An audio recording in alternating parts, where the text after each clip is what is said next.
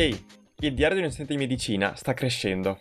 Ho infatti lanciato la nuova funzione di contenuti esclusivi in abbonamento a soltanto 99 centesimi al mese, quindi mm, meno di un caffè ormai.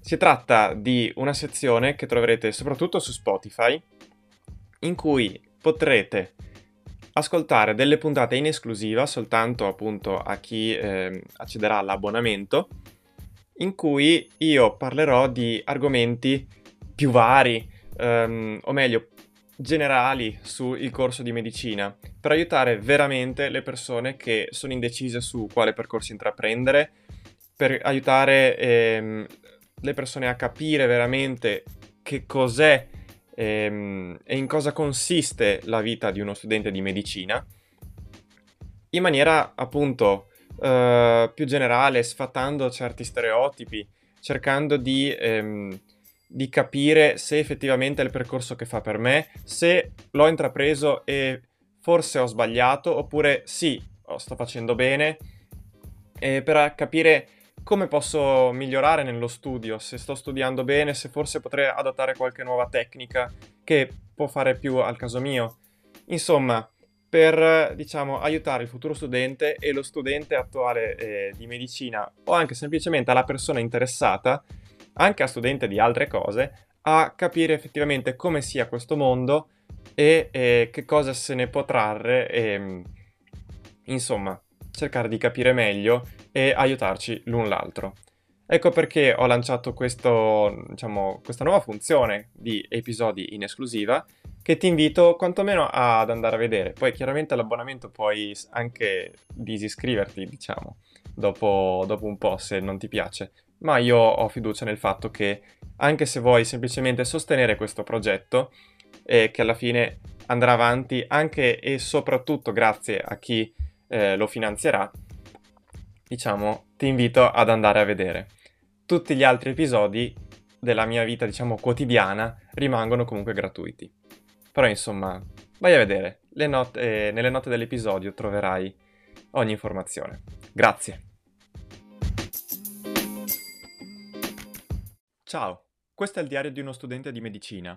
Io sono Lorenzo e questa è la sigla.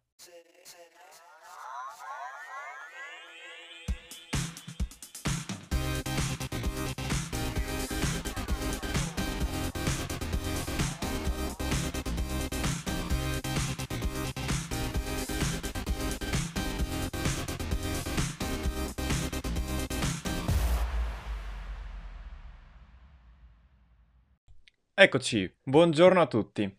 Allora, intanto, prima di cominciare, voglio ehm, nuovamente eh, rimarcare e ringraziare chi ehm, si sta iscrivendo, si iscriverà al, all'insieme dei, diciamo, dei podcast in esclusiva, in abbonamento, 99 centesimi al mese, eh, quindi meno di un caffè, eh, perché sono le persone che mi stanno sostenendo e mi sosterranno nell'andare avanti con questo podcast, che comunque è un impegno, quindi un po' è anche una ricompensa di soddisfazione, diciamo, e allo stesso modo è, è un modo anche proprio per sostenere costi vari ed eventuali eh, che, che, comunque il fare podcasting porta con sé.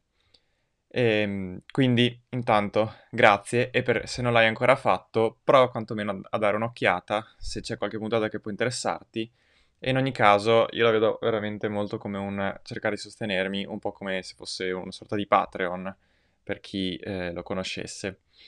Quindi intanto grazie e prova a dare un'occhiata. Su Spotify dovresti trovarli senza grossi problemi. Sulle altre piattaforme non so ancora bene eh, come funziona, cioè, o meglio, sto in teoria funziona, però in teoria perché su queste cose qua non è facile. Quindi se qualcuno eh, di solito ascolta questo podcast su altre piattaforme e, vor- e sarebbe interessato a, ehm, ad iscriversi, però non vede le puntate in esclusiva su, su altre piattaforme che non sono po- Spotify, magari me lo dica che io provo a, ehm, a, sistemare perché appunto è abbastanza nuovo anche per me, quindi non sono sicuro di, aver, di essere riuscito a settare tutte le impostazioni in modo corretto.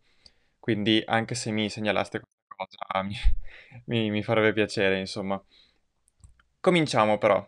Nella puntata di oggi eh, voglio parlare di una cosa eh, che è al di fuori della sessione, che mi sta distruggendo. Eh, ne parlerò probabilmente verso la fine perché sto accumulando materiale emotivo da, su, da raccontare. Voglio parlare di una cosa che mi ha colpito abbastanza durante questo semestre. E, e diciamo che è un po' un episodio polemica nei confronti dell'università. Perché, ehm, sinceramente, in un semestre, in un anno in cui si è tornati completamente in presenza, quindi eliminando ogni forma di didattica a distanza, anzi è vietato registrare le, ehm, le lezioni e fare ehm, duale, quindi sia in presenza che, che fuori, cioè che mh, su, su Zoom di solito si faceva, o addirittura farla solo su Zoom sarebbe vietato, poi alcuni professori in qualche maniera riuscivano a fare lo stesso. È una regola che io trovo relativamente stupida, però è una regola che ci può stare, nel senso che è una scelta di indirizzo dell'università. Molti, molte rappresentanti studentesche hanno detto è un nostro diritto, eccetera. Non credo sia un nostro diritto, sarebbe stato meglio sotto vari punti di vista, anche per alcuni, ehm, per alcuni aspetti di cui parlerò tra poco, mm, soprattutto per aiutare, insomma, eh, in condizioni di certe difficoltà, però è una scelta che, insomma, che ci può stare, insomma. è sempre stato così e ci sta il non voler cambiare. Mm, non necessariamente lo approvo, però ecco. Di cosa quindi eh, mi voglio lamentare in questa puntata? Di come l'università ha gestito questo ritorno in presenza, che eh, se non sbaglio ha portato a un incremento, tra l'altro, degli... ha portato con sé non necessariamente il ritorno in presenza, ma quest'anno ha portato l'università ad aumentare di qualche migliaio eh, il numero di iscritti. È già un'università da circa 60.000 studenti, ora è qualcuno in più, mi pare. E, ehm, e quindi tu dici un sacco di gente, tutti, un sacco di studenti che tornano a Padova. In effetti lo si notava a fine dei primi giorni, Padova era piena di eh, studenti, eh, piena di gente, proprio sembrava New York in certe situazioni, in certi incroci, perché c'era veramente tantissima gente. E per certi versi bello eh, che sia mm, tornata a essere una città universitaria, una città eh, vissuta, però allo stesso tempo mh, mm, la quantità di persone eh, che è tornata a viverla dopo due o tre anni va gestita e vanno dati certi servizi per non distruggere e ingorgare tutto, perché altrimenti quella gente distrugge appunto la, la città, nel senso che la si vive peggio, sia per chi eh, è padovano, per dire, ma anche per lo studente stesso. Quindi, se non potenzi, non so, le linee degli autobus o, mm, o altre cose, ehm, alla fine hai sì più gente, puoi vantarti, però funziona tutto peggio. Quindi va gestito. Ora, non mi lamento degli autobus perché tutto sommato funzionano. Quindi era soltanto un esempio, eh, non calato sulla realtà in questo caso. Però quello di cui mi lamento è proprio ciò che riguarda l'università, ovvero la questione in primis che mi, che mi ha anche riguardato, cioè le mense, e qua eh, mi faccio portavoce non richiesto di altre persone, eh, di un sacco di persone, eh, che, cer- che, cercavano casa a Padova, o mm, che fosse una residenza, un appartamento, una stanza, ehm, senza trovarla se non a prezzi molto molto aumentati rispetto a eh, qualche anno fa. Ora, sulla questione andamento dei prezzi non, non, ci voglio mettere becco perché è una questione sicuramente molto più ampia.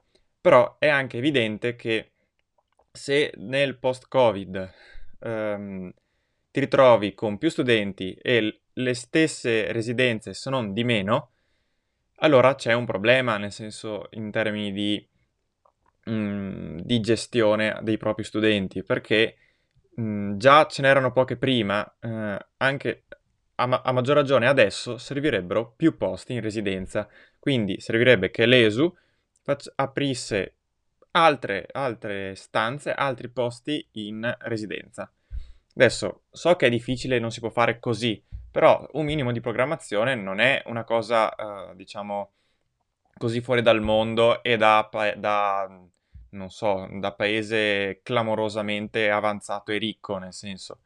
Eh, per me è una cosa che si può fare in una città che vive di università, quella di cercare di aumentare il numero di residenze, di posti in residenza, non da coprire tutti gli studenti, ovviamente, però da fare in modo che ci siano più posti e quindi questo creerebbe anche un abbassamento dei prezzi in maniera tale da permettere eh, a più studenti eh, di, di eh, venire a Padova. Quindi in questo modo alimenteresti ulteriormente la possibilità di attirare studenti. Mm, non so perché, mm, diciamo, nel, nelle scelte di bilancio non si provi a cercare di risolvere questo problema. Ci sono persone che in corsi che non hanno obbligo di presenza se ne sono stati a casa sei mesi e si prendono l'Airbnb una settimana, due settimane eh, a Padova per fare gli esami in sessione e poi se ne ritornano a casa, soprattutto le persone che vengono da, dal sud o insomma comunque da abbastanza lontano. E altrimenti pen- c'è gente che fa pendolare da regioni abbastanza distanti, non regioni nel senso tipo Veneto, Lombardia, Friuli Venezia Giulia, ma nel senso di eh, di zone piuttosto lontane da Padova e quindi non ha senso, cioè ehm, è veramente un mal gestire i propri studenti. Piuttosto metti numeri più chiusi, non fare arrivare troppi studenti e cerca di trattarli bene quelli che ci sono e quelli che fai entrare, perché altrimenti così è semplicemente un cercare di, intassa- di incassare più tasse universitarie e basta. Cioè, che per carità non è una cosa sbagliata, però allo stesso tempo fai crescere i servizi per lo studente. È una cosa che mi dà abbastanza fastidio e questa cosa è molto legata alle borse di studio. Ci sono le borse di studio regionali, quindi qui c'entra l'ESU, così come c'entra... L'ESU è l'ente dei servizi universitari, insomma. E, ehm, è quello che gestisce più o meno le borse di studio, le residenze, le mense eh, per, per la regione e l'università. E Qui l'ESU e la regione, quando hanno fatto le borse di studio regionali che servono alle persone più in difficoltà economica, non è possibile che abbiano fatto un calcolo così fuori di testa da, pens- da stanziare dei soldi, mettere dei parametri per gli aventi diritto e ritrovarsi a poter soddisfare soltanto una minima parte delle persone eh, che ne hanno diritto. Quindi eh, lasciandone un sacco con appunto i requisiti, ma non ci sono soldi. Quindi qua è una questione sia di ehm, appunto metterci un pochino più soldi nel diritto allo studio, oggettivamente, ma anche programmare. Chi cavolo è che ha fatto i conti? Dicendo, boh, abbiamo questi soldi, in teoria dovrebbero bastare se mettiamo questi requisiti.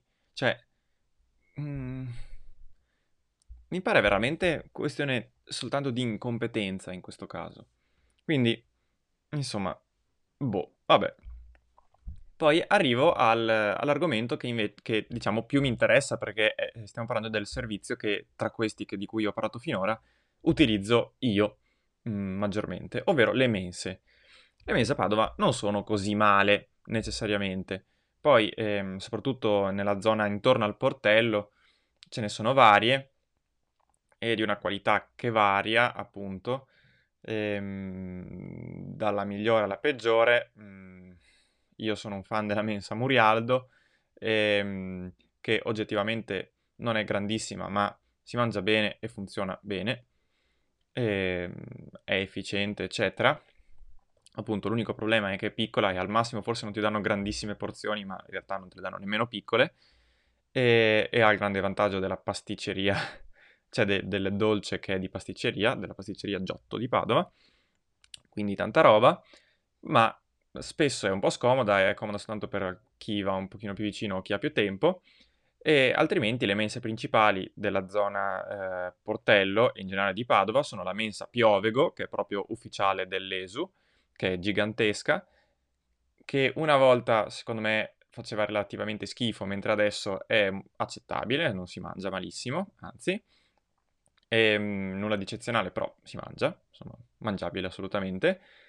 Poi c'è la mensa Belzoni, che invece secondo me è un po' peggiorata, nel senso che mh, mhmm, le prime volte che l'avevo provata qualche anno fa era mh, mhmm, discreta, buonina. adesso dipende molto dalla giornata. È, è, diciamo, è stata la mensa che ho più frequentato quest'anno perché è la più vicina all'ospedale.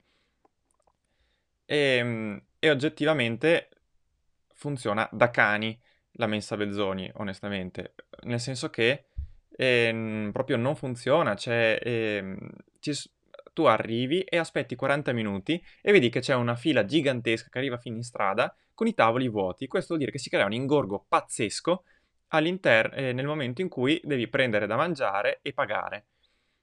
Cose che invece nelle altre mense non succede. Non succede mai. Anzi, alla Piove è più facile, che, o così come anche alla Morialdo, è più facile che arrivi con le cose da mangiare e non c'è posto. Piuttosto, ma succede molto, quasi mai direi. Invece è molto frequente che se arrivi all- all'orario giusto mm, ci, metti, ci metti veramente tantissimo pur con i tavoli vuoti, perché vuol dire che non smaltiscono velocemente la fila, mentre alla Murialdo effettivamente la smaltiscono velocemente. Quindi un po' c'è questa cosa che mi dà... che, che mm, posso già criticare, però vabbè, nel senso che è... Mm, le mense sono diverse, alcune varie sono in concessione, quella Murialdo che dicevo è una mensa diciamo dei preti, ehm, mentre eh, la Belzoni è della Serenissima, se non sbaglio, in, diciamo, in concessione dal, all'ESU, la Piovego invece è dell'ESU proprio. Poi ce ne sarebbe, mi pare, un'altra o altre due che io non frequento perché sono da altre parti e, ehm, e quindi no, mi astengo dal giudizio, chiaramente. Ma quello di cui mi voglio lamentare non è tanto sulla qualità mh, mm, o sul, per carità, sul funzionamento, però è, è la singola mensa. Ma ci sono prevalentemente due questioni. La prima è il come si paga. Si può pagare solo in contanti. Cioè, viviamo in un mondo, in un paese in cui, e io sono a, a favore, c'è l'obbligo di, eh, di, possedere il POS in tutti i negozi, mentre le mense universitarie no, non ce l'hanno. E perché? Io ho contattato pure l'ESU perché sarebbe più comodo, cioè se io piuttosto che avere continuamente dover chiedere i soldi in contanti a, a mamma e papà, nel senso, o dover andare a fare bancomat, se ce li ho sulla carta, sul telefono, perché non posso, perché non c'è un cavolo di post su cui posso appoggiare il telefono o la carta e in mezzo secondo si fa. E, ebbene, io sono arrivato addirittura a mandare mail all'ESO dicendo scusate ma è possibile che non si riesca a fare una roba del genere? E insomma mi hanno risposto che non hanno il gestionale in grado di gestire perché altrimenti dovrebbero mettere il eh, prezzo da pagare sia sul loro computer che sul POS e quindi rallenterebbe tutto il processo. Ora, posto che mi fa ridere come, come scusa, ma quanto può costare avere un gestionale del genere? Ce l'hanno un sacco di altre università. All'estero addirittura, informandomi per l'Erasmus, ho visto che in quasi tutte le università non soltanto si può pagare con eh, pagamenti digitali, ma addirittura si può eh, cioè è obbligatorio pagare in quel modo lì perché è più comodo oggettivamente. Siamo una generazione che se hai contanti ce li ha perché glieli ha dati la nonna, nel senso, mm, ma cioè, con l'andare avanti è sempre più diffuso il sistema di pagamento con mezzi digitali. E io non sto dicendo appunto che si deve pagare per forza solo con questi, mi pare comunque un'esagerazione, però lasciare il, mm, la, la possibilità, dare la possibilità a uno che arriva, arriva e si è dimenticato il portafoglio di poter pagare con la carta che ha sul telefono, oppure semplicemente che eh, non gli va di andare in giro con un sacco di monete o con un sacco di banconote e possa pagare quei quattro spicci in, ehm, in, con, la, con, la, carta o in mezzo di pagamento digitale. Anche, basterebbe anche che ci fosse un borsellino che ricarichi prima e che ti scalino il, il prezzo da, da quello sarebbe già un passo avanti. Però qua, cioè, università più antica del mondo, fighissima, pazzesca, 60.000 studenti, una delle più grandi d'Italia, eppure non, eh, è difficile fare questa cosa. Quindi, già. Ma non è neanche il problema principale. Il vero problema è dato dal fatto che ci sono più studenti nel 2022-2023 rispetto al 2019-2020, quindi pre-Covid, e ci sono due mense in meno almeno mi pare, la Forcellini e la... non mi ricordo se si chiama San Francesco Marzolo. E almeno due mense in meno. Quindi, ovviamente, all'una, nelle, eh, in tutte le mense si crea un, uh, una fila pazzesca, Poi alcune appunto, come dicevo, le sanno gestire meglio, altre meno, ma possibile che aumenti il numero di studenti e riduci il numero delle mense? Cioè, è possibile. Infatti, questa è veramente la cosa che mi dà più fastidio in assoluto. Perché se le riaprissero, almeno la gente si dividerebbe e quindi ognuno potrebbe mangiare con più calma, perdendo meno tempo. Magari hai la mensa davanti a te, però devi aspettare 40 minuti prima di poterti sedere sul, al tavolo. È imbarazzante, sinceramente, e magari ti perdi la lezione dopo, oppure devi mangiare in fretta e furia, o non finire perché devi andare a lezione. Ma è un bel sistema nel 2023, nel, questo qua. E quindi questa onestamente è una pecca negativa ehm, dell'università, o dell'ESU quantomeno, insomma, di chi gestisce eh, la, il servizio di ristorazione per gli studenti. Quindi ecco, ora la mia... mi sono sfogato in questi quarto d'ora, 20 minuti. E ehm, non so se ho fatto pubblicità negativa a Padova, è che comunque ci tengo insomma al posto dove studio e ci passo tanto tempo. E non so nemmeno come siano messe le altre città, non credo particolarmente meglio, ma magari sì, magari fatemelo sapere. Però mh, mm, queste sono cose che veramente mh, mm, trovo... Cioè io capisco che sia una questione di soldi, però... Mh, allora riduci il numero di studenti, cioè ehm, cerca di investire sulla qualità piuttosto che sulla quantità. sarebbe questo ottimale, sinceramente. Però vabbè.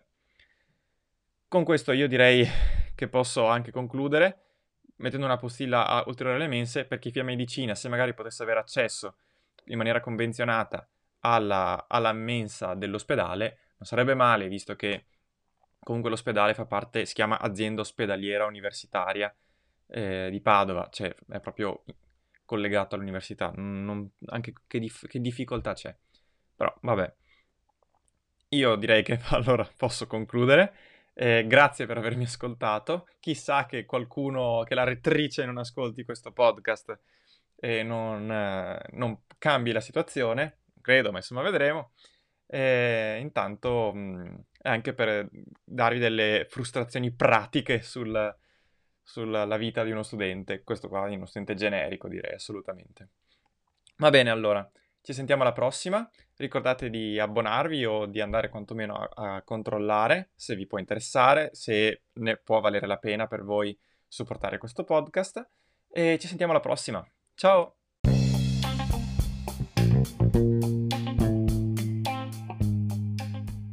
Podcast lo trovi su tutte le piattaforme d'ascolto, anche se probabilmente se sei arrivato fin qui già lo sai. Altrimenti mi puoi trovare su Instagram o su Twitter cercando il profilo del podcast, quindi trattino basso 2000mp. Oppure mi puoi scrivere alla mail pod2000mp-gmail.com oppure su Telegram e qua si cambia, mi trovi come Lorenzo PC. Davvero per qualsiasi cosa, per critiche, suggerimenti, chiedere approfondimenti, domande di qualsiasi sorta. A posto allora, a risentirci! Sì, PS anche oggi, nel senso di post scriptum, non di pronto soccorso. ehm, in un'altra puntata ricordo di aver già mh, accennato e parlato velocemente di come sia difficile per una persona celiaca trovare qualcosa di senza glutine, soprattutto senza glutine decente, nelle, eh, nelle mense universitarie a Padova. E anche qui mh, io non sono celiaco, però è la mia ragazza per dire, e quindi mh, che l'ho diventata recentemente, quindi ho vissuto, non dico in prima persona, ma vedendo da vicino eh, il come funzionano le mense in tal senso. Ci sono alcune mense tipo a Padova, tipo la Murialdo, perché adesso sì, faccio pubblicità, positiva e negativa, dove sai, vedi già dal menu che cosa puoi mangiare, lo scegli, dici senza glutine, loro in 30 secondi te lo vanno a prendere perché ce l'hanno in cucina separato da tutto il resto, te lo cuocio, te, cioè te lo, te lo danno, te lo sistemano e tu mangi con gli altri, ti arriva insieme agli altri facilmente. E da quello che ho sentito è anche piuttosto buono. Ci sono altre mense, allora, ehm, per esempio alla, alla Piovego, quella ufficiale dell'ESU, dove ehm, addirittura salta la fila il celiaco e, e tutto sommato anche lì non fa schifo, insomma, si, da quello che ho capito si mangia bene. Però anche qui la Belzoni, che dicevo, non si mangia male normalmente, c'è la questione che è piuttosto dis- disorganizzata, ma anche qui difficoltà pazzesche nel riuscire a fare. Puoi soltanto prenotare il giorno prima, entro le 3, il tuo pasto senza glutine, guardando da un sito che funziona a volte eh, sì, a volte no, e poi, eh, e, poi, e poi sperare che ti arrivi qualcosa di decente. Se ordini la pasta, ti arriva una pasta che è stata cotta mh, 4 ore prima e stracotta, riscaldata, che tendenzialmente fa schifo. Quindi, anche qui, è difficile, cioè, è, diffi- è, un, è una, tra l'altro un obbligo che hanno le mense universitarie, quello di fornire a chi è celiaco, a chi è allergico alle nocciole, allergico a qualsiasi cosa, a, a intollerante al lattosio, vegetariano, vegano, offrire una, delle possibilità decenti. Ma sarà così difficile riuscire a gestire in maniera un pochino più, più normale una cosa del genere, per non far vivere anche male alle persone, cioè... Mh, ce la fanno in, in alcune mense, ce la fanno senza problemi. Perché nelle altre è così difficile? Bah, questo lo lascio alla riflessione futura. Va bene, ciao di nuovo.